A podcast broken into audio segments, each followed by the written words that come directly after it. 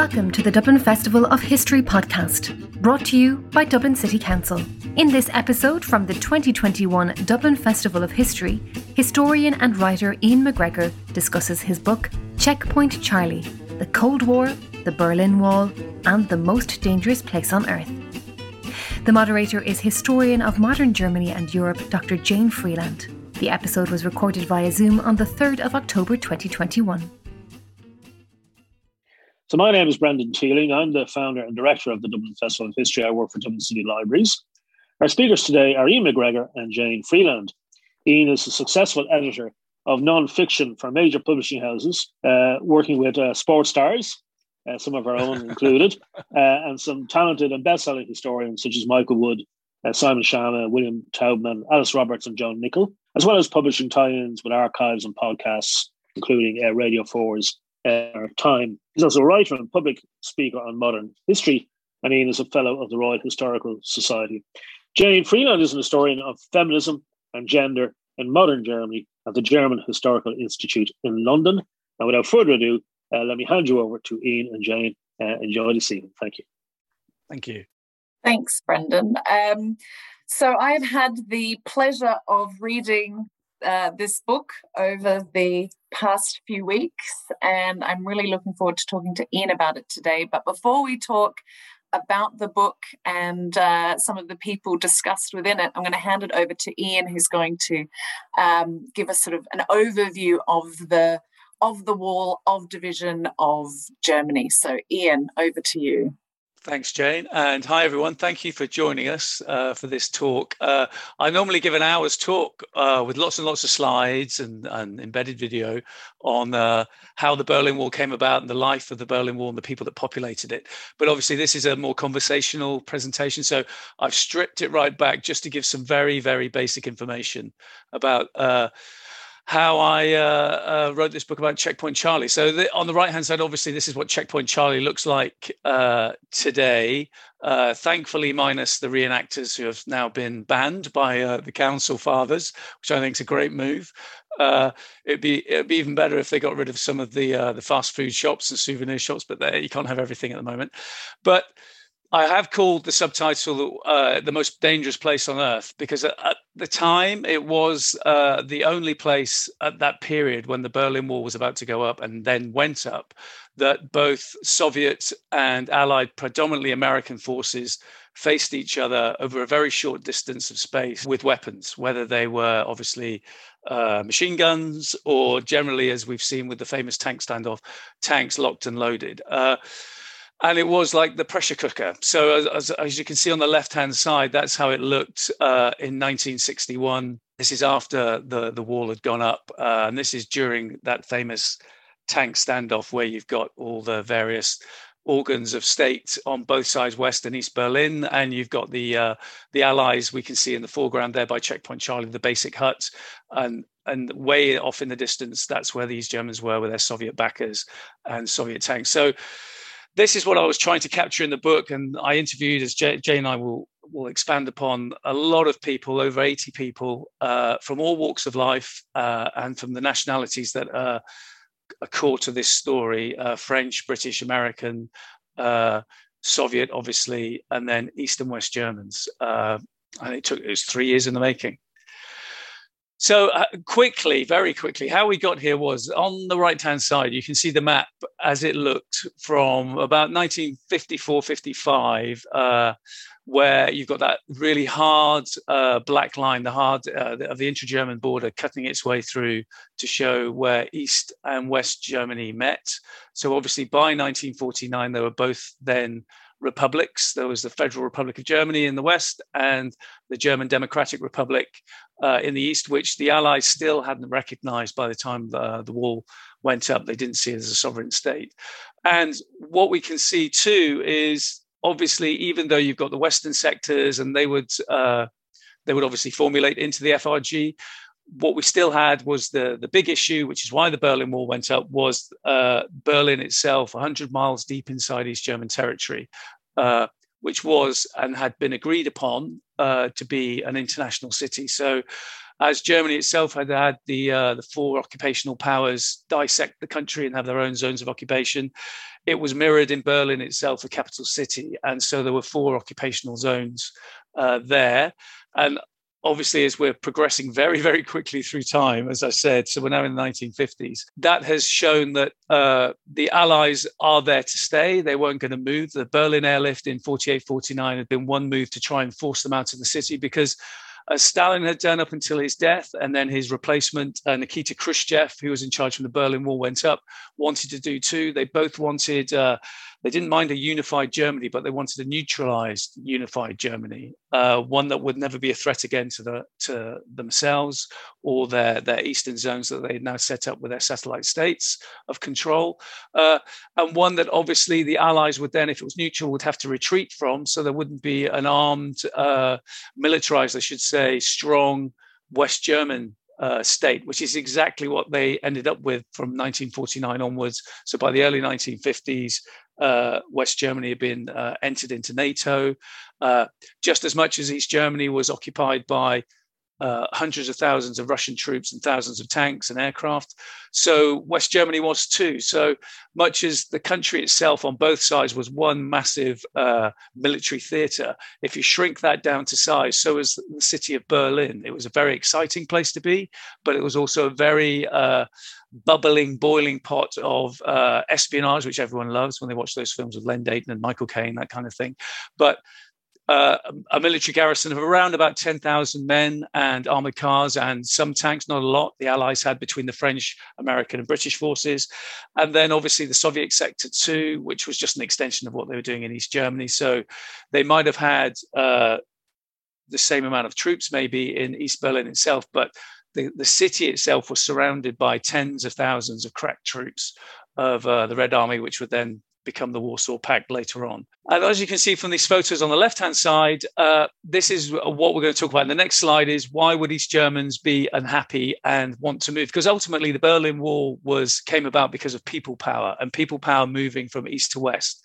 So where you have uh, repression, political repression that was going on in the east, which mirrored what was going on in Eastern Europe as a whole, lots of uh, East Germans uh, unhappy with that, but then also unhappy with the state of their country. Uh, many years after the war had finished. So you've got the top photo shows you uh, one of the main thoroughfares uh, in West Berlin, the Kudamm, which is everything you'd want uh, a reconstructed city to be post war bright lights, big city, lots of business, lots of consumer success. You can buy things that you want to whenever you want to, and you have the money that you're earning from a strong economy to buy those things. Whereas on the eastern side, if you go two or three streets away from the main thoroughfares that had been reconstructed uh, in East Berlin, which, as these Germans were liking to say, is their Hauptstadt, their, their capital, uh, you would find this. So this, the country was still under and still had to go through major reconstruction. Uh, which was in short supply because obviously the Russians had taken, shipped back and taken everything that was nailed down back to Russia at the end of the war to obviously build, rebuild their shattered western half of their country, which the, the, the German army had destroyed. So uh, you've got a country in East Germany of about 17 million people. And by August 61, when the wall had gone up, 2.1 million of them had uh, fled, had escaped uh, through the loophole that was the uh, the the, the Allied uh, Soviet sectors, which up until that time, up until the Berlin Wall was made, uh, weren't policed heavily. So the bottom left-hand sh- shot is of the French sector going into the Russian sector, and as you can see, if if you're very careful with how you promote what you're doing, and you're just literally looking like you're, you're crossing a city. As, as back then anyone would as we do today we cross the cities all the time uh, or the places where we live to either go to work go to a doctor's appointment take the cat to the vet drop the kids off at school go shopping whatever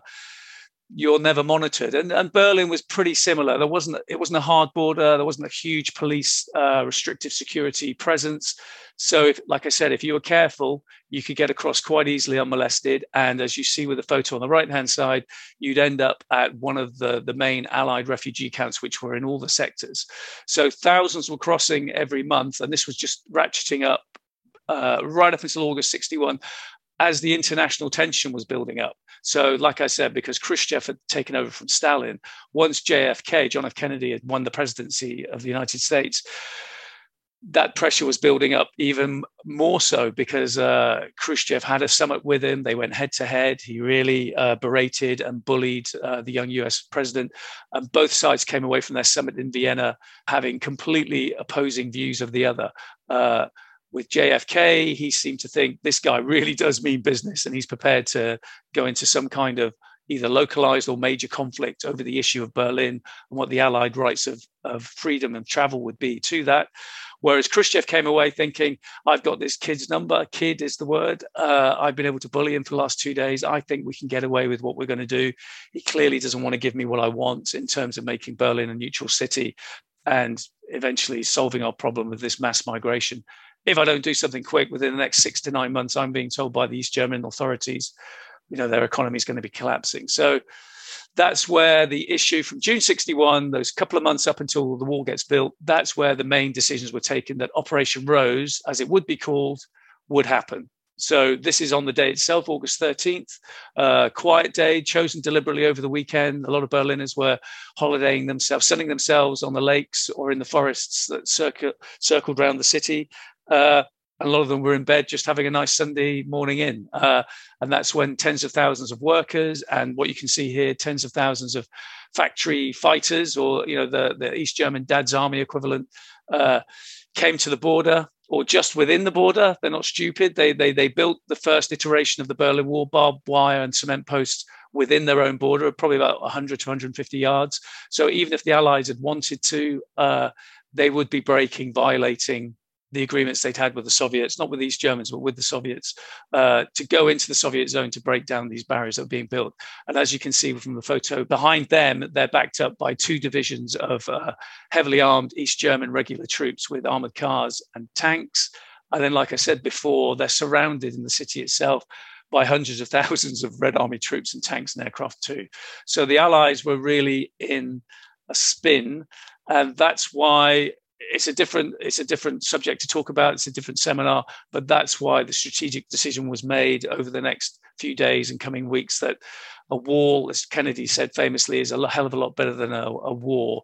So as long as the, the allies were still granted freedom of movement within berlin itself and they could travel freely unmolested from west germany across the autobahn through the air corridors to their sectors in west berlin which wouldn't be lost they could live with that. If it meant that the East German people themselves were imprisoned, then that's something they could live with. And this is what happened. So we had, uh, I think it's roughly around 192, 193 streets were blocked off. Uh, 12 U-Bahn and S-Bahn stations were closed. Uh, sewers were blocked off and it was an operation that was brilliantly run. You have to say, you have to hand it to these Germans. They they they handled this very well. They made sure it, it happened efficiently and quickly within days. And then once the Allies had shown that they weren't prepared to batter down these uh, barbed wire fences, uh, within the next week to ten days, that's when the first uh, version of the Berlin Wall went up, which was obviously breeze blocks uh, and cement. Uh, but like I said, obviously guarded with armed troops. And within two weeks of that going up, that's when the first shoot to kill uh, event happened. And that's when uh, East Germans knew that uh, A, the war was here to stay for the foreseeable future, and B, their regime were very prepared to, to kill their own citizens to uh, stop them going through it and fleeing to the West. So this is what it looked like. So I, I, it wasn't just a wall that was built through the, the center of town or through the center of Berlin itself. As you can see, they built it all the way around the, the hinterland on the western side of the Allied sectors. Uh, so they're hermetically sealing in uh, the the Allied sectors, West Berlin, from any kind of uh, uh, possible attempt by East Germans to get into the city that way. So, like I said, it was a very, very successful operation. The old crossing points that are dotted all over the city sectors, there was over 80 of them, had now shrunk down to 13. But like I said, key, the Allies still had their uh, links that have always been agreed that would take you from the West uh, German border through the Autobahn or on the rail links or on the canals that would take you to the, the, the entrance to the Western sectors. So that's where the name Checkpoint Charlie comes from. It was after the wall was built. And checkpoint Alpha would be the uh, the crossing point for getting you into west from West Germany into East Germany. Checkpoint Bravo gets you into the, the hinterland through there into the actual Allied sectors.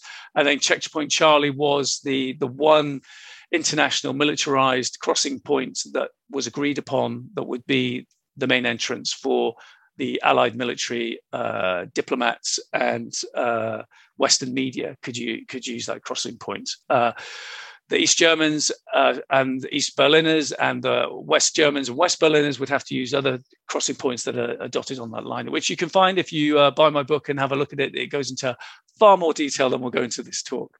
Cheekily got that push in. There you go. So now I'll hand over to Jane and we can have a, a, a nice chat about it. Yeah, thanks, Ian. I think that's a really great sort of backdrop for for talking about the book. But actually, before we get into sort of the book itself, from what Brendan has said, you had a had a career, you had a day job. So, what was it that um, inspired you to to write on this subject and to to write the book? Cut a long story short, uh, my father was in uh, the British Army. Well, on his side of the family, from grandfather, great grandfather, etc., etc., they've all been in the army. Uh, if you're living in northeast Scotland, you're either in the fishing industry or you joined up. Uh, that was the only way to actually make a living. Uh, so he was in the, the armed forces, he was in Korea, and then he was in the British Army of the Rhine. And so when I was growing up, uh, I would hear countless tales of his escapades, and escapades they were. That's a, a different talk as well. Uh, but uh, he loved going to Berlin, West Berlin, I should say, sorry. He loved the dynamism of the place. And so this is, you know, sparked an interest for me anyway. And then as I was growing up, I was lucky enough to, to go to Germany in the 70s and 80s uh, on visits, uh, educational visits, student visits with the scouts as well. And I was also lucky enough to go to Russia. I went to Leningrad, as was obviously it's St. Petersburg now. I went there in 1981 on a student exchange and that sparked interest in the Cold War. So I'd always had an interest in it. Uh, I did my A level history. My degree uh, was modern European history. My dissertation was on the Prague Spring. So it's always I've always been fascinated. My career in publishing uh, obviously gravitated towards history. I've been really lucky. Uh, I've managed to establish uh, what I think is a good career in, in, publishing history books. Very lucky to have worked with some of the best in the business in the UK anyway and in the US.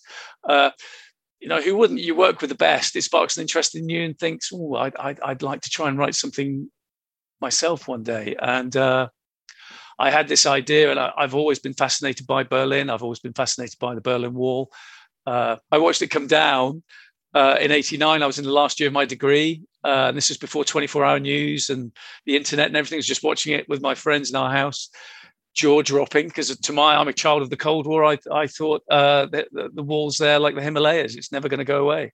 Uh, I went over there in 1990 because I, I, thought I want to see Germany, well East Germany, and the other countries. I went to Poland, Hungary, Czechoslovakia as was uh, because I thought it, it will change and I like to see it before it does, and I did so there you have it in a nutshell. That that's one. That's the main reason. And I, I, was lucky enough that I got to do this project. I feel very fortunate. I thought I feel super fortunate to have met the people I met to interview. They're, they're the stars of the book, not me. What I found sort of interesting is that your your interest in the subject comes from hearing the stories of what it was like, and that really comes out in the book. Which you know you have that sort of the the high political background you know that you've given us here but then it's matched with the stories of people um, you know many just sort of ordinary people mm. who were there who who witnessed the events and I mean, what was that like interviewing these people, finding these stories? How did hmm. you how did you find that that process? Uh, I, I, actually, I'll, I'll, be honest with you. I mean, I, I enjoyed the writing, but I, I, I enjoyed the research more. It's a detective work, really, and it's really really enjoyable when you find the people that you really want to find, uh, or you discover them by chance, I should say, sometimes too. Uh, but it was a case of I started off with uh, obviously I know the background to the history of the wall, and I know the background of the famous points in the history of the wall. So you research, I was researching some of those names and I was finding some of those people, I was interviewing them. And as, as, it, as it happens sometimes, it, you interview one person and they'll give you their story. And as you're talking to them, they'll, they'll talk about another thing that happened while they were there. And they'll say, oh, you should talk to such and such. And that leads to an open door. You go through that door and then you meet that person that could be if you're talking to people in the military or uh, in military intelligence, uh, and that was that was fascinating. Uh, and then I w- again, I was lucky enough to get invited. I, I befriended a lot of uh, associations, veterans associations, whether it's the American Berlin Brigade or BRIXMIS or people like that, uh, British Intelligence. And again, they they were very kind and open with me and wanted to have a chat. Very willing to tell me their their stories, their memories, and that's where the pressure begins when you're a writer because you've got all these amazing stories and it's how you how can you ju- uh, do it justice? How can you make sure that you want it to be a page turner? Because that's it gets back to your point that's the thing i wanted. I didn't i didn't want to dry the world does not need another dry history of the cold war from ian mcgregor. Uh, i'd rather I, I it's, it's in my publishing as well i'm always more interested in the oral history uh, the people that actually were on the ground in a certain time and place that the general reading public would find interesting and and, and you have to tell it through those people's memories, their words. And so, yeah, that was really interesting. And then it was down to me to decide how I wanted to do it. And my and my my goal for the book always was I want to tell a very balanced uh, view from all sides. I don't want to be just some kind of Western, Westernized uh, job on uh, what the Berlin Wall was, because obviously to other people it means something completely different. Uh, and that's that's the story I wanted to tell because obviously I did meet East Germans uh, that thought the wall was a good thing and they thought the East German state was a great thing, uh, and they're very sad it's gone. And you have to be honest enough to say, right, well, I want to tell that story too. Yeah, to honor the sort of um, all the different voices in a way that does them justice. I mean, it's not yeah. a not an easy task at all. No. Um, now, on the screen, I think we have an image of one of the people that you talk about. Is that correct? Yes. So this is uh, Adolf Knackstedt. Uh, he was a sergeant in uh, a US military intelligence, and he has a whole chapter in the book uh, because his story. I mean, he he could literally write a book, not just have a chapter. I mean, I, that would do him more justice, I think. But he was uh, an amazing man. I met at uh, I was at the the Ber- US Berlin Brigade's 70th anniversary uh, commemorations of the Berlin airlift in Berlin quite a few years ago. And uh, I was one of their guests. And I just, again, it's happened chance. I just happened to be sitting at the commencement meal on the first evening. I was sitting next to Adolf with his wife, Vera, lovely, lovely couple. And just in the two or three hours I sat with them as a writer and as a historian, you're trying hard not to show how excited you are by talking to this person because you're thinking, I cannot believe no one's told your story before. It's just incredible. So, to give the listeners here a very, very short uh, part of the story, he's basically uh, he's American born. He you wouldn't know it to to listen to him. He's got a very very thick uh, German accent. Uh, and his family, his parents moved from Germany in the late 20s after the economic crash uh, because of the state of Germ- Germany was in, uh, built themselves a life uh, in the Bronx in New York. But obviously, by the beginning of the war, their father wanted to return a, a Volksdeutscher, uh, answer the call of the fatherland, return to defend the country. So, but uh, in, in a very uh, espionage-like way, which I tell about in the book, they they managed to uh, escape uh, the FBI, who are trying to track them down to put them in an internship, an internship camp, which they did to thousands of other uh, American Germans. And they did get back by the summer of 1941 completely different story, but I'd love to know more about it. Is Adolf's dad then disappeared for the rest of the war and was in the Far East, I think, for the Abwehr, and uh, the, but the family survived. So uh, Adolf uh, and his family find themselves living in the Soviet sector in Berlin. Uh, which they then managed to uh, move across to the American sector by the time of the airlift. And his father had by then resurfaced, uh, was working as one of the porters unloading the planes during the airlift at Tempelhof. By 1954, Adolf was then 18. No, he's, he'd be 20 by then. He'd had his call up papers because he was still an American citizen. Uh, and so the, the, family decided it's the best thing for you in terms of what you're going to do with your life. And you have to get out of the city. You can't keep running around stealing contraband to keep the family going. Uh, and that's what he did. He enlisted in the American Army, was in the combat engineers, was about to be assigned to Korea. You and I were talking about that, Jay. Where was he going? Uh, but then they found out, obviously, his background and thought, wow, uh, speaks perfect Berlin dialect. Got a great cover story. We need to have him in intelligence. So he then had to return to the US and trained as a spy for about six months uh, in Maryland. And then he he went in. His his cover was a civil servant, and right up until the uh, the wall was built in '61, he's ostensibly a spook. So he'd be in and out. He's living in safe houses around the city. His family would never know one week to the next what he was up to. He was uh, spying on what these Germans were up to, obviously in the city and in the hinterland outside the city. He'd be there if any uh, senior political figure or, or figure from the military or police in East Germany defected. Adolf was one of the team that would then debrief them before they were taken back. And he just led an incredible life. And obviously, I talk about him throughout the book because his story is just so amazing. And uh, for instance, uh, obviously, when the wall went up, uh, his job was to go from you know skip across from the American, British, French sectors into the barricaded sectors by hook or by crook, pretending he was an East German and just reporting back what he was finding because the Allies were in the dark about exactly what are they up to. Well, they're building this barrier, but what do they mean by building this barrier? And Adolf was one of the key voices they were listening to about what, what it meant and what it might entail for the Allied garrison and some of the things he was telling them about obviously they're building the barriers on the sovereign side of the East German state meant that they they dialed down the pressure and thought, okay, well we can we can live with that. There's what I said earlier. But the famous shot, I'll end I'll end by saying the famous shot where we saw the East German guard Konrad Schumann jumping over the barbed wire, which are on a million T-shirts and a million posters, uh, and that's an East German border guard escaping. Adolf was his bodyguard once he was in West Berlin because the Allied com- commanders on the ground were convinced that the uh, these Germans were going to either try and grab him back or put out a Stasi hit team to kill him because it was such a, a PR coup for the West to have Konrad Schumann there. So uh, Adolf was his bodyguard all the time he was in West Berlin. It was only it was only for 24 hours, and then he was with him on the flight that took him out to West Germany, and that was one of his other jobs. But I could talk all night about Adolf, but he was just an exceptional man to talk to. Mm-hmm. Ended up doing two tours of Vietnam, worked in intelligence there, had an incredible life. Now lives, he's retired. He lives on the base in Fort Bragg in their retirement homes. Uh, he's in his early 90s, still going strong. And uh, he was just, like I said, he was an amazing man to meet, as was his wife. And she's in the book too.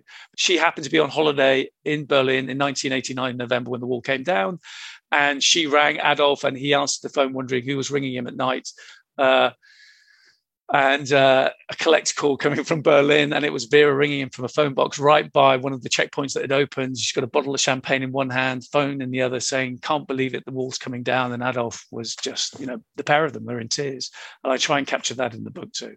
Yeah, I mean, I'm glad it's interesting to know that you met the um, Adolf and Vera at the same time because I think this is something that I found really um, fascinating in the book is that you know, you have this sort of great spy story of, you know, Adolf going back and forth and getting information. But then, you know, he has his wife and child at home mm. too, who are, you know, who have their own sort of protocols and code words about what, you know, what to do if if something happens. And um, mm. you know, it puts a very different sort of human face on, you know, what could otherwise be a really sort of um, you know spy story like you know we yeah. are talking about john le carre yeah well that, that, that's the thing that that's what i try and tell is there was if you take away the excitement and the the terror of that impactful moment of over the first few weeks the walls going up and what's going to happen and the the civilians that i talked to adolf that i talked to and uh, a lot of the american and british uh, allied personnel i talked to a lot of them had families in the city at the time uh, the Lieutenant Vern Pike, who I, I, talk again about in the book quite a lot, he's he's the guy that's a checkpoint Charlie during the, stand, the tank standoff. His wife had just had twins, and he's racing towards uh, uh, the checkpoint when the tanks are going head to head. Uh, a few months after the walls gone up, you know, the the American garrison didn't know how this was going to end, and he's thinking, what you know, part of him was feeling guilty about why why have I got my family here? I shouldn't have my family here. And as you said with with Adolf, yeah, I mean he grabbed time with his family when he could, and it was obviously asked no questions. Uh, when he first was uh, an active operative in Berlin, his family actually didn't even know he was in Berlin. They, he, he'd been there for three weeks already on the job before he he felt it was safe enough to actually go and tap on the door to go and speak to his uh, his parents and then his wife. So yeah, I mean, that's the sacrifices people people made, and that's what I again that's what I try and capture in the book. Yeah, and I, I mean also the that um, you know you can follow the life trajectory because some of these people are in their early 20s you know they're quite young um, in that post-war era when the wall goes up so they you know they experience all of it and sort of you know that ability to to hmm. reflect on that you know that whole mm. process and that whole period yeah um yeah rather than a sort of a specific just a specific moment as well yeah. i think quite interesting as well yeah so i mean that's what i try and capture obviously it's a it's one book. You could do volumes if you're going to properly assess everyone's kind of all the major incidents and and lots and lots more uh, human stories. It, like yeah, it could easily be that kind of thing. But mm-hmm. I tried to capture all the main moments, but then also try and get some unusual moments and and and some ordinary voices amongst the the more famous voices because mm-hmm. you know as you just said people did live there. There was an everyday life to be getting on with. People still had to go to work and raise children and that kind of thing. So that that needed to be discussed too. Um, the other person who I wanted to talk about is is this woman, Margit Hosseini. Um, and I found her story throughout, you know, she again, like Adolf, you, ha- you have her in the, you know, almost the very first chapter. Mm. Um, and then she sort of recurs throughout. And I mean, she had sort of one of them, for me, one of the most, um, you know, emotionally heart wrenching um, stories in in the book, but also sort of one of the more more amusing ones. Uh, yeah, you know, when yeah. we're talking about JFK. So I was wondering yeah. if you could just say some more about well, her. She's in her eighties now, so I, I, love this photo of her. She hasn't got many photos. Well, she has, but she wouldn't give me any. But uh, I, I, and I understand why, because she had to live through a period where she was under surveillance from the Stasi, that kind of thing, and those those kind of habits don't die away. So, but this is a, a photo I got from a from an interview in the late 80s, early 90s. But yeah, she's fascinating. Uh, she lives in London. She was the very first person I interviewed for the book. So I've interviewed nearly 80 people. She was the very first one. And she couldn't have been more welcoming and uh, accommodating. I went to her house two or three times. And it was a, an emotional series of interviews because of what she'd gone through. So again, very quickly, uh, she, uh, her father was a diplomat, German diplomat. He'd he'd been uh, stationed in France uh, during the the first few years of reconstruction in France after the war. He moved the family back to Berlin because a, lot of their extended family lived in Berlin. Uh, ironically, that most of them lived in East Berlin, uh, and he wanted to connect the family back there. And obviously, by the time they moved back, 52, I think it was, uh, the reconstruction of West Berlin was well underway. So you know they were they they were living in in in uh, nice accommodation. But what I tried to capture through the eyes of uh, Margit was uh, she was regularly, like I said, going to East Berlin to see relatives and uh, friends, and through her eyes, I managed to really describe, I hope vividly, the state of East Berlin uh, in the 1950s in terms of the, the, the, the, incredible damage that was still there from the Allied bombings during the war, and then obviously the Red Army taking the city itself in uh, in April 45. All of East Berlin was very, very much like that, as I showed you an earlier photograph. Uh, but then, obviously, by 53, which again is another story, is the, the Berlin uprising, uh, the East Berlin uprising, I should say, which became the East German uprising, which was brutally suppressed by the Russians and Russian tanks, which survived, which ensured the survival of the East German regime. She witnessed the after effects of that and what it had done to the housing, and some of her friends, uh, her parents' friends, had disappeared. So she got a bird's eye view as a child about what was going on in East and West Berlin and the differences that were occurring socially, politically, economically. And again, that really uh, runs through the pages of, of the first half of my book because I, I got it first person from her. But incredibly, she witnessed so many uh, internationally recognized historical events. So she obviously uh, uh, witnessed the wall going up. And I tell this heartrending story of her father bursting into her bedroom because what had happened was her younger sister had been staying the weekend. Uh, it had been planned. She was staying with, I think it was her uncle and auntie uh, in north northeastern Berlin, uh, as she did all the time. And so the family were terrified. They're thinking, well, the barriers are going up. Are we ever going to see our daughter again? And that's the, the first thing she knew about was her, her father bursting in to tell her this.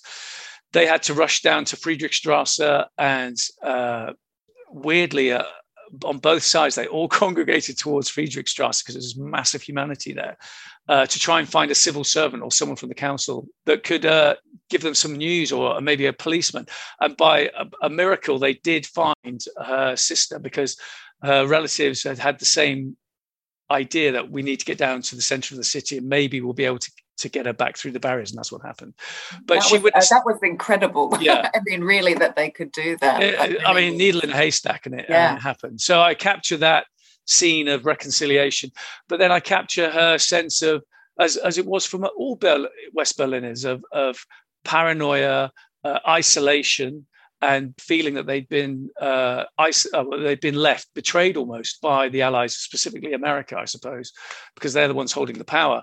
Uh, that they weren't going to do anything about what the East Germans had done. And, and what a lot of people forget as well is that uh, the Russians and the East Germans were constantly cutting off the electricity and gas supplies uh, in West Berlin once the first barrier had gone up, just as a, some kind of psychological ploy to even more ratchet up the tension. So she capt- I captured that from the interviews. She saw JFK uh, give his speech, and she gave me a totally different version of what it was like. She wasn't thinking this is the most amazing speech I've ever heard, and how lucky I am to be here to witness it. She was just so terrified of the press of people, the tens of thousands of people that were squeezed into this small square. And she was saying, I was, I thought I was going to get crushed to death. And I was pushing and shoving and scratching people just to try and get out of it, just because I, I, just I couldn't believe we'd all come here to listen to this, and that's that's the kind of uh, angle I got I got from her. And then tragically, she was a witness she, uh, to the one of the main stories I talk about of of uh, the shoot to kill policy that the East Germans had is the young East German bricklayer who's 18 years old, Peter Fechter, who was shot and killed, well, shot and, and left to bleed to death in the no man's land of the death strip, uh, the early first uh, version of the death strip and no one would go and help him because the Americans couldn't go because he was shot inside East German territory in no man's land. The East Germans hadn't been given a command by their their main officer to go and do something, so he just cried out and bled to death. And uh, witnessed this because she was in a building overlooking the death strip at a party that that, that had been there that night. And as, as teenage parties are, a lot of people just hung around until the until the dawn, and and and they witnessed the shooting and that was one of the emotional interviews I had with her. She, you know, tears were flowing, and and you could still see it just instantly switched her back to uh, I think August uh, '62 of when it when it happened. And again, you, you want to do justice to that kind of story because it's it's it should be told. You know, it's it's uh, Peter Fechter's got the memorial around the corner from Friedrichstrasse and Zimmerstrasse, and it, it's a lovely thing, but people I was talking to when I was at Checkpoint Charlie, especially those naughty reenactors who don't know a thing about what they're talking about, they're just there to get a photograph. Uh, I was asking them, "What do you think about the Peter Fechter Memorial? It's it's such an amazing thing what they've done now." And no one knew what I was talking about. And that's, but so to talk to Margit and capture the story, I think was uh, one of the most important things I wanted to do in the book was tell that story correctly yeah well and definitely i think you know reading that i you know it is it is just sort of really gut wrenching to read you know because it's a, a horrific thing to have witnessed but you know you can get a sense of just sort of her how sort of angry she was that no one did anything and that inability yeah. to do something herself i mean yeah. it's really yeah, yes, I mean, it, was a helplessness as well. She realized, obviously, the civilians were helpless. They they couldn't mm-hmm. affect change and they couldn't do anything to these Germans and the Soviets. But she was talking about to then look down and witness the Americans through no fault of their own. They they couldn't have done anything. Uh, it would have caused an international incident. But uh, to witness that really brought home to her how uh, impotent the whole situation was in Berlin, and that's one of the main reasons she then thought I, have got to get out of here. I, I, I want a life. Uh, and I'll, I'll, be very quick, but it's such a brilliant anecdote. So when I, I was talking to her, she, she eventually migrated to London and was living in London. And I said to her, obviously I have interest, I live in London. I said, oh, where did you live? And she said, Hyde Park. And I was like, wow, Hyde Park. Mm. That's amazing. You're living in Hyde Park. She says, no, no, no. I was living in Hyde Park. And I said, wow, well, what did you do? She said, well, I just, I just, lived rough in the bushes for three weeks because uh, I didn't have much money. I didn't know that, that many people. And uh, it was only by luck uh, when I was getting really desperate, I managed to get a job as a cleaner in the uh, West German embassy in London, and but she's such an incredible woman, and and you look at her, and she ended her career as the cultural attaché to the West German embassy in Bonn, and she had a career of not just from uh, that point of view in the embassy, she was one of the focal points for East German dissidents that were escaping the system through the late 60s and the 70s and the 80s. She was one of the people that would be helping them, supporting them in London as well as Western Europe if she needed to, to go there. So, again, that's one of the reasons why she wasn't too keen on advertising herself, which I can understand. I mean, I think it's okay now, mm-hmm. but uh, old habits die hard, like I was saying. But yeah, incredible one. Wow, yes. I mean, really incredible. Um, I think we have very little time left for us to talk before we hand it over to the q&a but i think given that today is the day of german unity mm. um, you know i wondered what uh, you've done these what did you say 80 interviews almost yeah it's roughly 80 yeah so what i mean what do you think your interview participants would be thinking about today or you know how how are they yeah, how are they feeling well, about, I mean, about today? Yeah, I was going to say uh, on the West German side, definitely on the West German side, uh, I would I would be amazed if there's no if the tears aren't falling because a lot of the interviews I conducted face to face, obviously, quite a few of them in Berlin, uh, in cafes and restaurants and that kind of thing. Uh, and every time we got to a moment in their story uh, where it's about human loss or the suffering of missing relatives and friends and the sacrifices you make by escaping east to west and what you're giving up uh, in terms of never seeing them again or thinking you're never going to see them again, they would start crying. And when we get to the part of their memories about when the wall came down and the country's unifying, that again, that's that's when the tears were flowing. Uh, and it's hard not to, you know, uh, join in. Uh, so I, I would be amazed. I'm sure, yeah, there'll be a lot of East Germans that I talk to that again would have that same uh, emotion. Uh, but there would definitely be some East Germans that were in the book that I interviewed that obviously were part of the establishment, part of the, the system of guarding the border or in the Stasi themselves, security forces, that would be emotional, but for completely different reasons. Mm-hmm. For what they've lost or they think they've lost, and or for what they think was given up without a fight. And again, that's that's uh, a key thing that I try and capture in the book of potentially what could have happened mm-hmm. uh, if the hardliners had taken control in November 89 and we had what what was called then the Chinese solution yeah. uh, to uh, civilians that are trying to get through the checkpoints. Mm-hmm. Yeah, absolutely. Um, so on that note, I think I'm going to be passing it back to Brendan, who is going to uh, coordinate the Q and A. Uh, thanks very much, uh, Ian and Jane. Uh, we do have a, a, few questions and some comments. Uh, so I'll, I'll, I'll, throw them out there for you.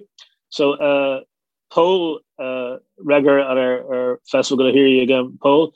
Paul says, Great to hear the reenactments have been banned. They were an obscenity. And he was going to ask you about your reaction to it. I think you, you made that clear. But perhaps you could expand on how this pantomime was gotten rid of. Uh, I think it was uh, from what I'd read in the, the, the press from a distance. I think uh, I mean reenactment's great. Don't get me wrong. Uh, if a lot of the reenactors I've met in on you know various festivals that I go to, because obviously I publish history books, I go to Chalk Valley History Festival, that kind of thing. Reenactors are fantastic people, and and the, especially the the, the, the ones that I meet anyway, they really know their subject. They've really read up on it. They're proud of what they do all their equipment's correct. They pride, yeah, they pride themselves on it. Whereas these guys, and it's again, it's not their fault. They're just doing a job, but it's you know they could be serving coffee around the corner for all they care. Uh, so I've I, met them several times, and uh, yeah, I, I never met one of them that had anything really to say to have a constructive conversation on the history of of the place, uh, Berlin itself, to the point of I could tell I was annoying them because they wanted to get on with earning some money and, and getting their photograph taken with the tourists that wanted to uh, uh, stand alongside them. And from a tourist perspective, I can understand why they'd want to do it. I mean, you want to do it, don't you? You want. You know, I, have been to Checkpoint Charlie. I've stood by the the uh, the, the, the shed and stood by the American guards smiling back. But yeah, I mean, you can go somewhere else to get that. It's like Disneyland, isn't it? I mean, the shed itself isn't even the the original. Uh, you know that that that that went a long time ago. Uh, and that's a shame. Checkpoint Charlie Museum nearby is very good. I think that's very educational. If it was educational, great. And so those complaints must have gone to the, the local councils. And I'd, I'd read before lockdown that they were going to take steps to uh, to ban the practice, and that's what they've done. So I think it's a good thing. Uh, David asks, uh, did those East Germans who reached the West, uh, the refugee centres you mentioned, did they, did they have to stay in Berlin or were they able to continue on to Western Europe? Yeah, they only stayed very briefly. So there's a, the Marienfelde uh, refugee center uh, is very good. It's a it's a working museum now. So I, if anyone's going to Berlin on holiday, I'd recommend definitely go there. It gives you a really amazing uh, history of the place and the people that passed through. But no, they, they would it, it was literally a passing through center. Uh, you wouldn't be there that many days. Uh, there was blocks of flats and apartments all around the, the, the refugee center itself. Uh, the main thing really was you had to get processed. So the vast amount of people that were going through there would quickly be put on a train and you're going off to the west for a new life. Uh, but like I was saying about Adolf Knackstedt, uh, if you were in the military police or civil authorities uh, of a certain stature, I suppose, you had to stay there and be debriefed. Uh, and you may be there for a long time, depending on who you were. Uh, or if you were super important, you'd be you'd be flown out very quickly to go to. There was a, a American intelligence had a, a, a, camp specifically to debrief uh, East German military and uh, and uh, politicians uh, in West Germany, that's where you would go. Thank you. Uh, another question: If the Berlin Wall was in Berlin, why didn't these Germans who wanted to escape go further out into the countryside across the boundary line into West Germany. You touched well, was, upon that about the wall circle. Yeah, yeah. Well, that that was the problem up up until about 1952, 53. They could have done uh, because it, it, there was a wall. I mean, obviously Churchill made his big speech about the Iron Curtain. It hadn't actually come into effect by then uh, when he made that speech in the late 40s, but. Uh, no, by the time the airlift had, had, had, had failed, uh, and then you had the East German uprising in 1953, uh, that's when uh, it was decided that they really had to have a, a, proper hard border. And by hard border, I mean electrified fences, very high barbed wire, but whole whole sections of, of uh, militarized uh, pathways to even get to the border. So by by the time the wall came down in '89, I think it was three, at least three or four kilometers worth of of uh, guarded territory you'd have to get through, even before you got to that wall. In some places, they had minefields, they had guard dogs, they had tracks for motorized uh, border guards too. Helicopters were flying over continually, so practically impossible. Thank you. Uh, another question: uh, Were there telephone or other communication links between the two sides of the city?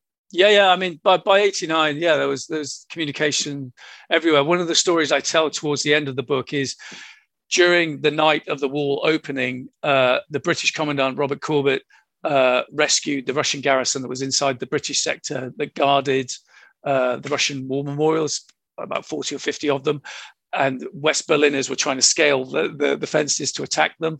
And he got the West Berlin police there to, to guard them and save them. But as he was leaving to go and sort the next problem out that night, because obviously people were coming through the barriers, he got phoned uh, by his superior saying, What the hell have you been doing? And he said, Well, what do you mean? And they said, well, What did you do at the Tiergarten? And he explained to them. And they said, Well, uh, a secret channel of communication that was opened uh, right up until Stalin personally closed it under his orders at the end of the airlift. It hadn't been opened since. Has just opened an hour ago, and the head of the uh, the Warsaw Pact forces has sent a message naming you, saying the war, the Red Army won't forget what you've done for us this night. So that just goes to show from the high to the low, there was there was definitely uh, communications. East Germans found out that the, the checkpoints were opening from West Berlin radio and TV that was reporting the news. They, they didn't get it through their own channels. I have to emphasize that. Uh, thank you. Uh, that's, it's fascinating. Uh, Beverly uh, has uh, brilliant talk, and she's going to be going out to buy a copy of your book. And I'm sure you're glad to hear that. Uh, like myself, she's old enough to remember the wall. Well, sorry, she said she remember the wall. She remembers the wall going up. I'm not quite that old yet, and it going down. And she says one of her favorite movies is Billy Wilder's One, Two, Three, but she wonders if anyone understands it anymore. And what would you say about the present state of public consciousness? I don't know if you know that film. I don't actually. I was, I was uh, no, I'll have to have to look that up. Uh, I know quite a few others, but uh, yeah, I mean, well, I, I, give a lot of these talks. I give to colleges and uh, sixth forms uh, that, that, are studying the Cold War for history. Uh, I, I, yeah, I mean, what I get from them anyway is there's a, there's an appreciation. They understand they understand the basics, but that gets back to why I wanted to capture so many voices in the book. They don't know really the human side because all three of us grew up in the Cold War to some degree, uh, and we remember what it was like. Uh, so trying to uh, reflect that to students, it can be difficult. But that's why I, I, constantly just talk about the human stories when I'm giving the presentation and say, you know, you you'll get the strategy because you'll need to know that for your A level exam, but you really need to know the personal stories because that's that's where the reality is, in my opinion. Like, uh, are there many remnants of the original wall still visible in Berlin, or is there a drive to obliterate all traces other than the official memorials? Well, yeah, I mean, there, there was a there's a few. I remember there was a few hundred yards of wall discovered in some big, obviously, bushes and trees that had grown up around it. That was discovered a couple of years ago. I remember in the in the southwest of the city, I think, uh, on the border. But generally, yeah, the, the, the, yeah, nearly all the walls gone, other than the, the the few pieces you'll see in the tourist areas. Uh, and then obviously there's there's all the other pieces of the wall in the souvenir shops. Uh, but I, have actually got a piece of it. I, I, it's around the corner, but it's on my shelf. Uh, one of the Royal Military Police uh, guys that I interviewed really kindly gave me a piece that he collected, uh, and I treasure that. So I've got that on my, my shelf. There's many a Dubliner has a piece of Nelson's column. Uh, there you go. Similar way. Well, many. sorry, go on. Ben, ben asks, "Did your conversations with former East Germans provide any insight into why the far right is so strong and parts of East Germany at the moment?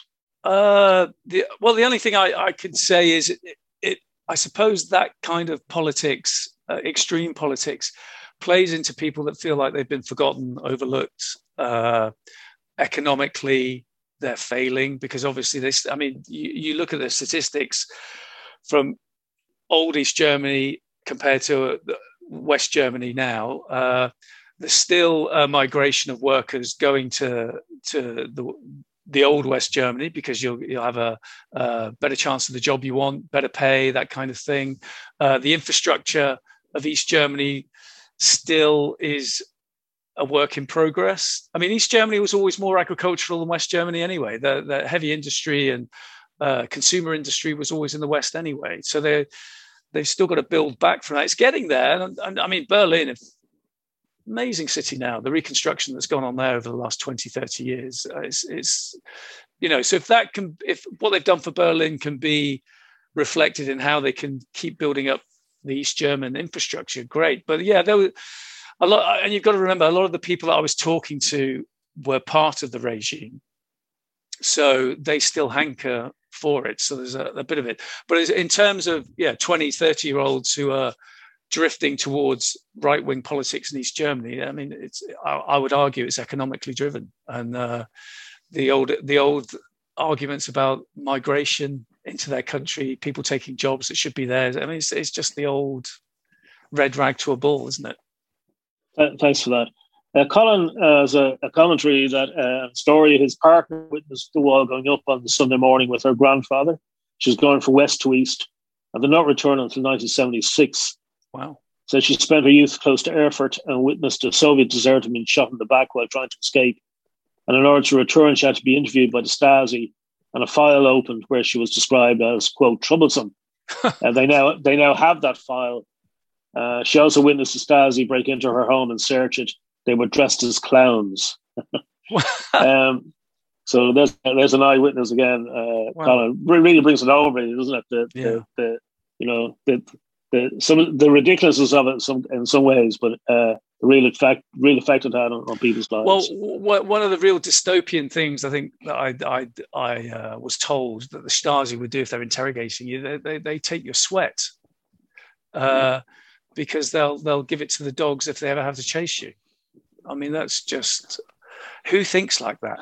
Yeah. But Yeah. uh, yeah, It's astonishing, really. Yeah, yeah. Okay, well, look, uh, folks, it's uh, we've come to the, the, the end of the hour. Um, I'd like to thank uh, everybody who took part in today's Festival of History event uh, run by Dublin City Council. All of you who asked uh, questions and gave us your your stories. Obviously, I'd like to thank uh, Ian and Jane very much for their contributions. Thank you for listening to this podcast from the Dublin Festival of History. The festival is brought to you by Dublin City Council and organised by Dublin City Libraries in partnership with Dublin City Council Culture Company. For further podcast episodes and for all the latest festival news, be sure to visit dublinfestivalofhistory.ie or follow us on Twitter, where we're at at HistFest.